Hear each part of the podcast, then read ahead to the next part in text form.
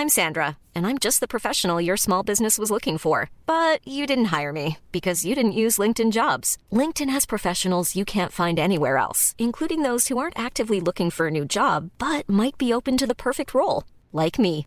In a given month, over 70% of LinkedIn users don't visit other leading job sites. So if you're not looking on LinkedIn, you'll miss out on great candidates like Sandra. Start hiring professionals like a professional. Post your free job on linkedin.com/people today.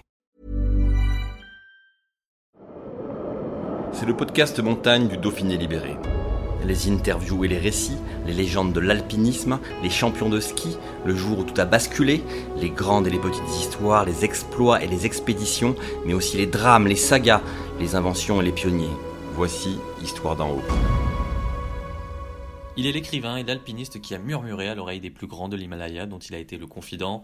Abordé par la plume ou le piolet, la montagne a été son ascenseur social. Le grenoblois Jean-Michel Asselin est aussi l'homme qui n'a pas fait l'Everest. Par cinq fois, son rêve s'est brisé sur ses hauts versants.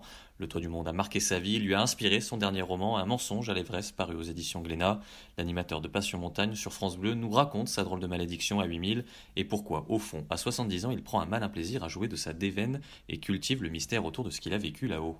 Un reportage d'Antoine Chandelier. Alors Jean-Michel Asselin, cinq tentatives à l'Everest, Oui. euh, cinq expériences Cinq expériences et ratées. cinq échecs. Oui. C'est le grand regret de votre vie de montagnard? Alors curieusement, ça a été le grand regret, surtout en 92 où j'étais approché quand même très près du sommet, puisque j'étais au Rosso Hilary, donc à 50 mètres de dénivelé du sommet, et qu'il faisait très beau et que c'était possible. Mais bon, bref, j'avais pas de corde pour franchir le Rosso Hilary, donc euh, ça marche pas.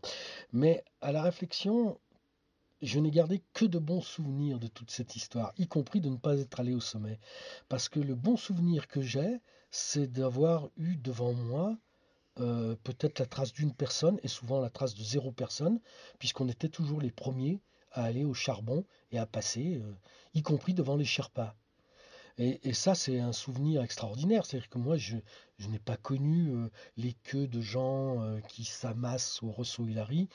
Euh, bon, je me suis trouvé là, euh, tranquille, comme en montagne, comme quand on est dans les Alpes, et c'est vraiment un bon souvenir. Mais je dois avouer quand même que ça a engendré une frustration terrible, et qu'il m'a fallu à peu près 11 ans de psychanalyse pour euh, vaincre ce, quand même ce grave problème de l'Everest.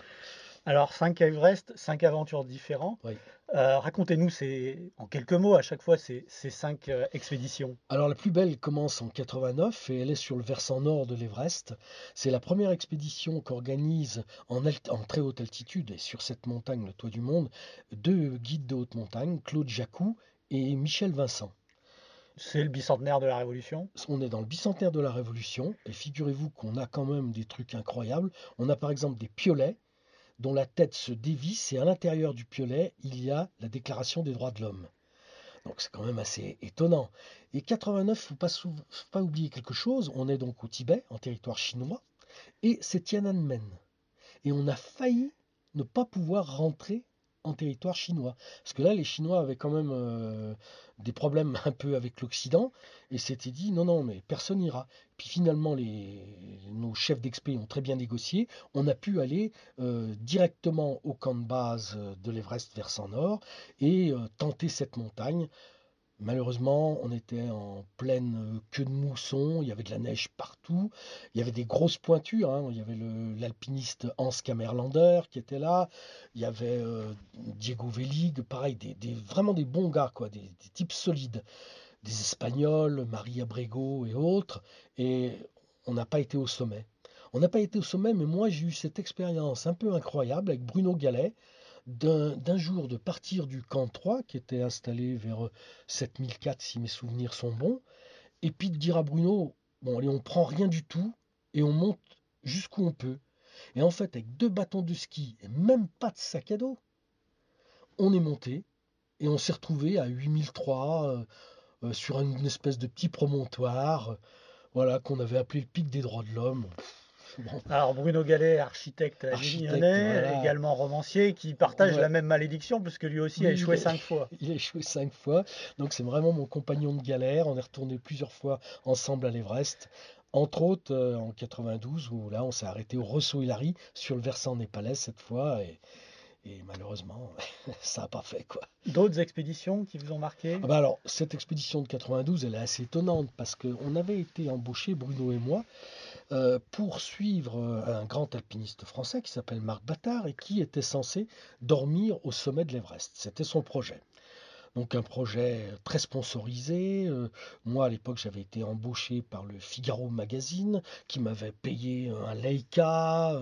Bref, j'avais de quoi photographier. Hein. J'avais trois appareils photo dans le sac à dos. Et on monte avec Bruno qui lui filmait avec une caméra. On monte au col sud euh, le jour où c'était prévu. On était bien acclimaté, tout allait bien. On était avec un seul Sherpa. On avait une seule bouteille d'oxygène. Autant dire c'était modeste comme moyen seule bouteille d'oxygène qu'on utilisait à partir du col sud, à partir de 8000 mètres. Et là, euh, on part le matin très tôt, plutôt dans la nuit, à, je sais plus, euh, genre 3 heures du matin, et on monte. Moi, j'avais assez la caisse en montagne, euh, en altitude. C'était bizarre, je ne sais pas pourquoi. Et en fait, on arrive très vite vers au, au, sommet sud de l'Everest, à 8760 mètres. Et là, on regarde l'arête il n'y avait aucune trace hein, par la nôtre, euh, c'était bon, on était tout seul. Et je regarde le Rosso Hilary que je voyais un peu plus loin, je me dis, tiens, il y a un petit problème, c'est qu'il n'y a aucune corde. On n'est pas équipé, on n'a pas de corde fixe. Et j'en avais parlé le matin à Bruno quand on est parti, et on s'était dit, bon, c'est pas la peine d'en prendre une, puisque de toute façon, il y a 20 personnes qui partent derrière nous, et qui auront forcément des cordes en plus, ils sont meilleurs que nous, ils iront plus vite, ils ont de l'oxygène.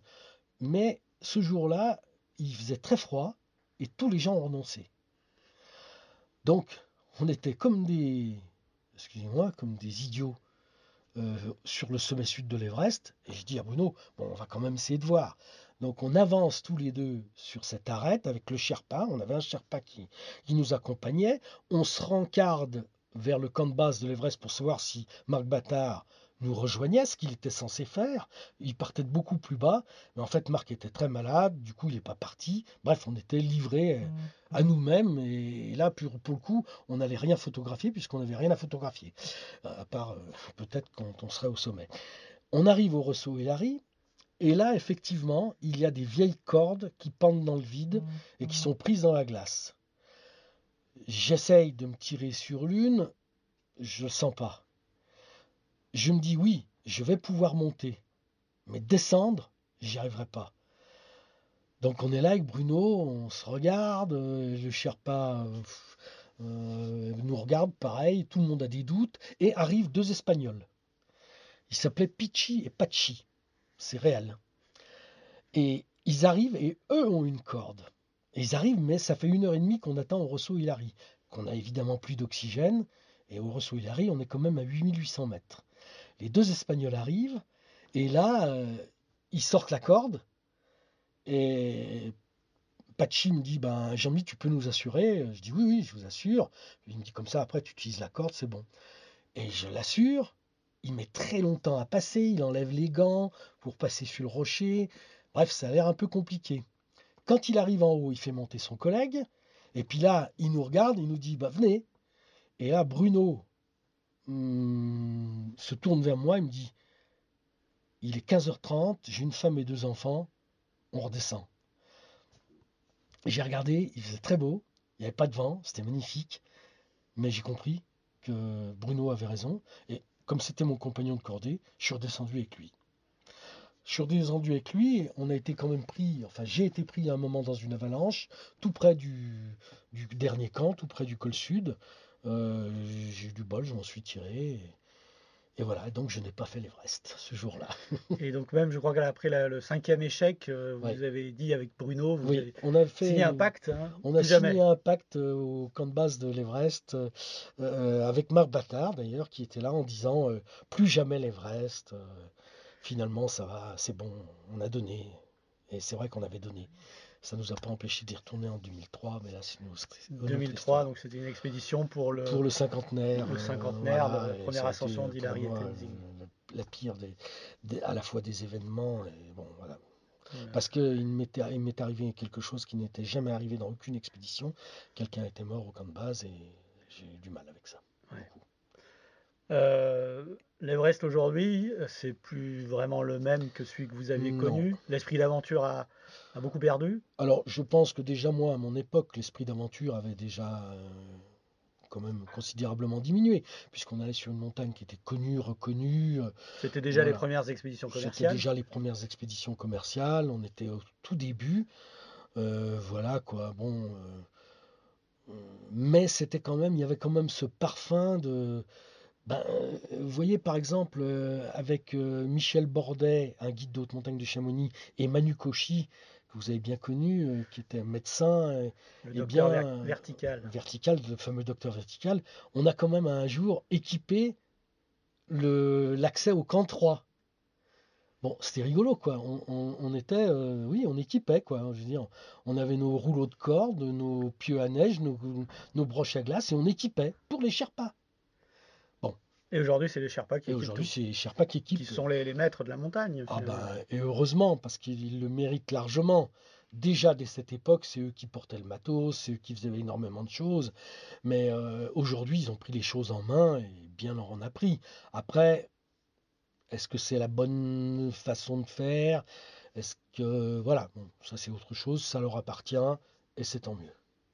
On voit ce printemps Oui, 2022, euh, printemps exceptionnel, avec printemps trois semaines, exceptionnel, euh, trois semaines de beau de temps. beau temps, enfin c'est choses que nous on n'avait pas. Euh, on n'avait pas par exemple, on avait déjà du, du routage météo, mais qui était euh, incertain.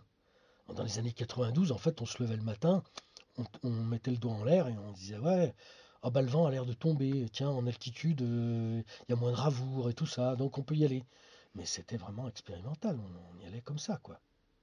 Aujourd'hui, euh, chaque ascensionniste a au moins un Sherpa. On est même presque sur deux On Sherpas. sur deux Sherpas et puis euh, on n'attaque pas l'oxygène euh, à 8000 mètres comme ça se faisait avant. Parfois on, on- on commence à utiliser de l'oxygène dès le camp 2 à 6400 mètres. euh, bon, ça change tout. hein. Il y a 10 bouteilles d'oxygène. Bon, les prix sont pas les mêmes non plus. hein. Moi à l'époque c'était quand même pas très accessible, mais un peu. Et là c'est hors de question, c'est inaccessible, sauf si vous avez beaucoup d'argent. Alors l'Everest a marqué votre vie et Oui. euh, il, vous a, il a été aussi source d'inspiration pour votre euh, roman, Oui, paru aux éditions Glémat. Euh, un, un men- un mensonge à l'Everest. Pourquoi ce titre? Bah parce que je pense que l'Everest, c'est le territoire de tous les mensonges et toutes les exagérations. Et, et c'est intéressant parce que j'ai vu réellement des gens qui sont revenus de la montagne et qui ont j'ai fait l'Everest. Et ils ne l'avaient pas fait. Bon, pourquoi pas? À l'inverse, j'ai vu des peut-être une personne qui l'avait fait et qui a dit je ne l'ai pas fait. Donc ça m'a amusé de jouer avec cette histoire-là. Et le héros que j'ai inventé, donc Danny, qui est évidemment assez proche de moi, il joue avec ça. Il joue avec euh, le, la, vérité. Qu'est-ce que c'est que la vérité sur l'Everest? Et, et c'est marrant parce que, en fait, quand on a cette première ascension, cette tentative de Mallory et Irvine, on est déjà dans un problème de vérité. C'est-à-dire que on peut un jour prouver qu'ils ne sont pas allés au sommet, mais on ne pourra jamais prouver qu'ils sont allés au sommet. Et ça, c'est rigolo parce qu'en en fait, on est déjà avec Mallory et Irvine Donc dans en un- 1924, en hein, 1924, les quand ils vont disparaître sur l'arête, on est déjà dans un problème de qu'est-ce qui s'est passé, quelle est la vérité, sont-ils allés ou pas au sommet? 30 ans avant Hillary Voilà. et, Tenzing, Voilà. dont on ne saura jamais 53, s'ils ont fait. euh, Voilà, le premier ou pas. Avec justesse, Hilary a dit que faire l'Everest, c'était aussi revenir vivant. Donc, Hilary et Mallory et Irvine ne sont pas revenus vivants, mais en revanche, il y a ce doute sont-ils allés ou non au sommet? Et ça, c'est- c'est c'est étonnant quand même comme questionnement, parce qu'on a retrouvé le corps de Mallory, et en retrouvant le corps de Mallory, on n'a pas accès encore à la vérité. C'est-à-dire que, ok, on s'aperçoit d'un truc, il a visiblement chuté de nuit, puisqu'il a ses lunettes dans sa poche. La fameuse photo de son épouse, Ruth, n'est plus dans sa veste, il était censé la poser au sommet. On ne retrouve pas Irvine, qui lui, peut-être possédait le fameux Kodak Vest Pocket, l'appareil photo euh, qui, si ça se trouve, contient euh, peut-être les Pareil images qui a inspiré d'autres et qui a inspiré bien sûr le fameux Sommet des dieux et qui moi aussi euh, rentre dans mon histoire. Je n'avais pas vu le Sommet des dieux à l'époque, hein. Mais c'est marrant qu'on se soit intéressé à, à- à ce, à ce mystère. Alors le, le héros qui va sur les traces hein, de, de- de John Irving. Et, euh, et alors il y a un petit moment, on va pas révéler le, le, le- Ouais. le dénouement, mais euh, il rencontre son esprit, on croit comprendre. ouais. Et puis finalement, Irving lui dit finalement c'est presque vulgaire d'aller au sommet. C'est ça. C'est un petit peu ce que vous pensez aujourd'hui avec le, le temps et le recul euh, Voilà, c'est pour, euh, après ouais. avoir digéré vos cinq voilà, échecs. c'est ça. C'est après 11 ans de psychanalyse, on se dit oui, c'est peut-être vulgaire d'être allé au sommet. Autant ne pas y être allé. La légende est peut-être plus intéressante. Et en fait, c'est ça qui est drôle, c'est que de temps en temps, je prends une liberté avec cette vérité. C'est-à-dire que quand, je suis avec des gens qui connaissent pas la montagne, qui connaissent pas l'Everest et tout, et qui me disent euh, cinq fois l'Everest, vous êtes allé au sommet, je dis oui, oui, bien sûr. Ça évite comme ça euh, de raconter euh, plein, de- choses. Mais j'aime bien aussi être celui qui n'est pas allé là-haut et qui a, essayé hein, bravement quoi. Mais je suis pas le seul. Chantal Mauduit a essayé euh, sept fois. euh, mon copain Bruno, euh, pas mal de temps aussi. Récemment, il est paru un livre chez Guérin qui s'appelle Neuf vies à l'Everest où, le type raconte qu'il a été neuf fois à l'Everest. Il a réussi hein, au bout de neuf fois. Donc l'Everest lui a donné un petit bonus. Voilà, c'est comme quand on paye à un moment. Voilà, on vous accorde. Finalement, euh, ça me fait penser à un chanteur à la mode euh, euh, qui dit l'important c'est la quête, c'est pas c'est pas Oui. l'arrivée. Oui, oui, c'est ça. Oui, l'important, c'est la quête.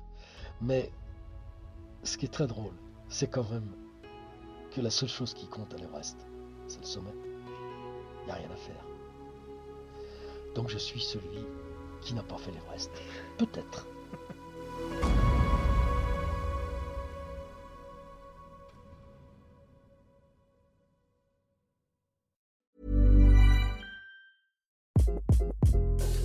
this is Craig Robinson from Ways to Win, and support for this podcast comes from Invesco QQQ, the official ETF of the NCAA. Invesco QQQ is proud to sponsor this episode and even prouder to provide access to innovation for the last 25 years. Basketball has had innovations over the years too. We're seeing the game played in new ways every day. Learn more at Invesco.com slash QQQ. Let's rethink possibility. Invesco Distributors, Inc.